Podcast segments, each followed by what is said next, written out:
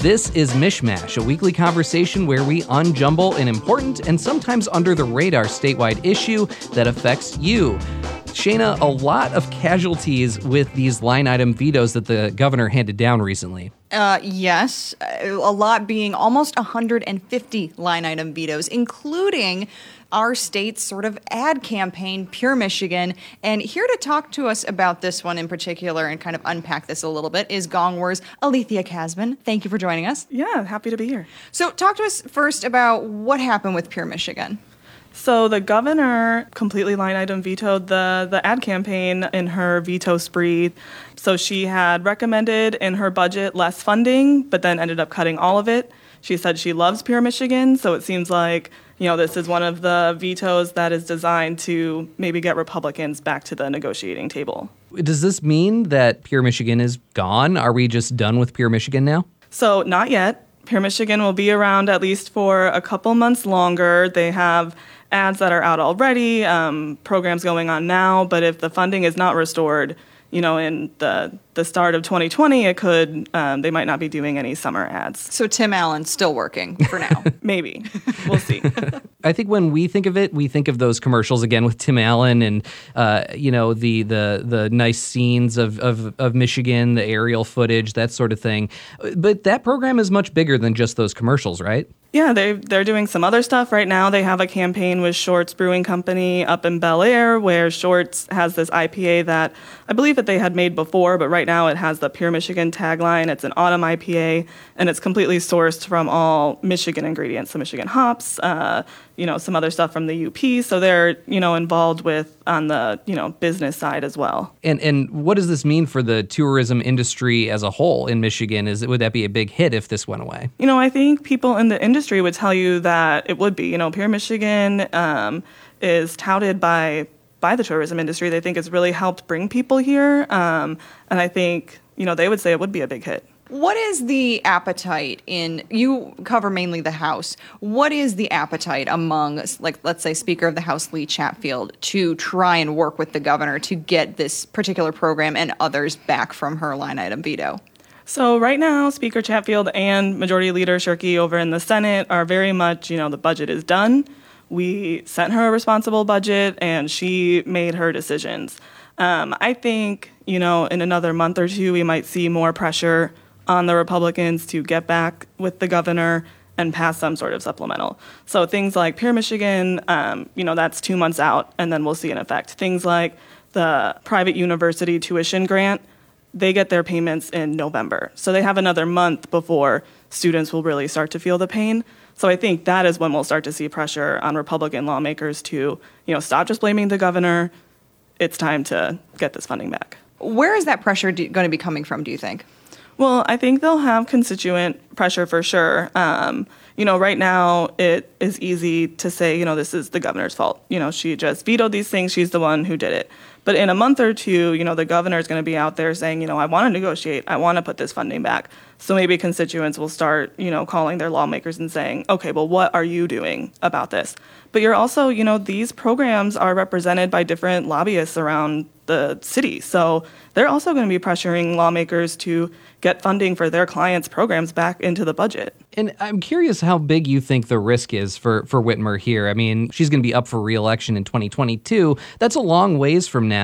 Uh, but still, I mean, the, the messaging for Republicans is pretty easy around this that, you know, she's cutting Pure Michigan, she's cutting programs for autism, she's cutting money for roads. I mean, uh, it seems like those things are pretty easy to slap on a negative ad campaign. Yeah, for sure. I mean, the governor is in a little bit of a tough spot right now. Um, I don't think she messaged very well in the weeks preceding her vetoes that the you know the Republican legislators sent her a budget that she was not a part of, which is pretty unprecedented as well.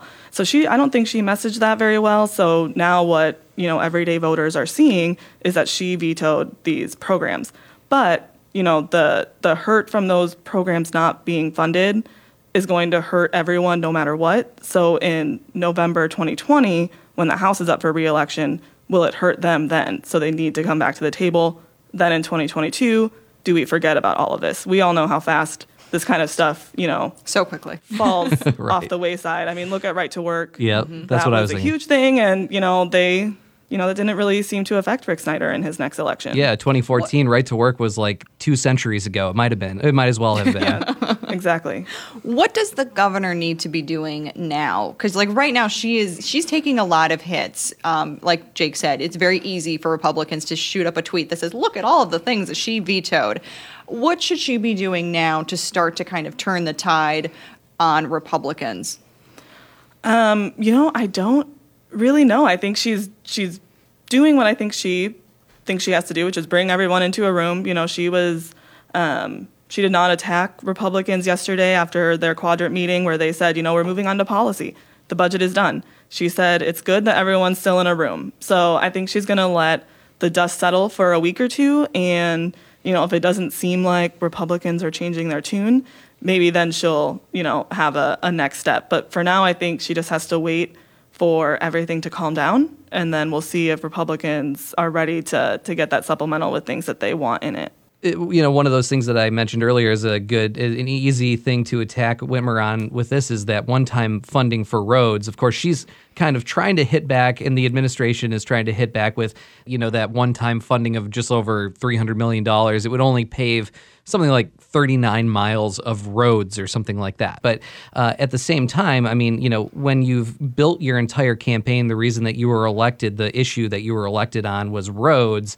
Uh, you know, it's it's interesting to see her uh, veto that one-time funding for roads and then try to explain it. Seems like she's going to be on, and she's already sort of on the defensive uh, with that. Yeah, for sure. I think that this is one where, you know, on the one hand, I do think voters are, are smart and it can be explained, right? Like the governor wants 2.5 billion more for roads annually. The Republicans gave her 400 million in one-time funding. Right. That's not, you know, anywhere near what people think is needed to solve the problem. But it does put you in a position where Republicans can say, you know, Whitmer cut road funding mm-hmm. and you know, she does have to explain it in, you know, more than one sentence. It's not easily explainable, but if she does get her road funding plan, this won't matter. Yeah, I think the the question is like why why not just sign this one time funding into law and then and then come back for the larger solution? Like why do you have to veto it? I think is the question, and there is an explanation, but it it gets into the weeds of shell like mm-hmm. economic shell games and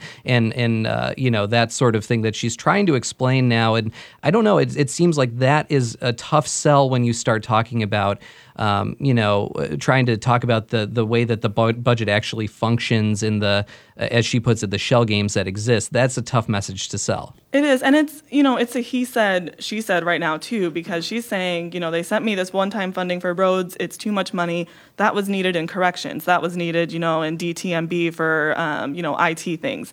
But the Republicans are saying, no, we funded those fine. Like we sent you a responsible budget. So it creates this situation where, you know, a voter has to kind of decide who do I believe in this situation? Democrats are going to be more likely to believe Governor Whitmer. Republicans are going to side, you know, with their lawmakers. So it does create a little bit of a tribalism situation here.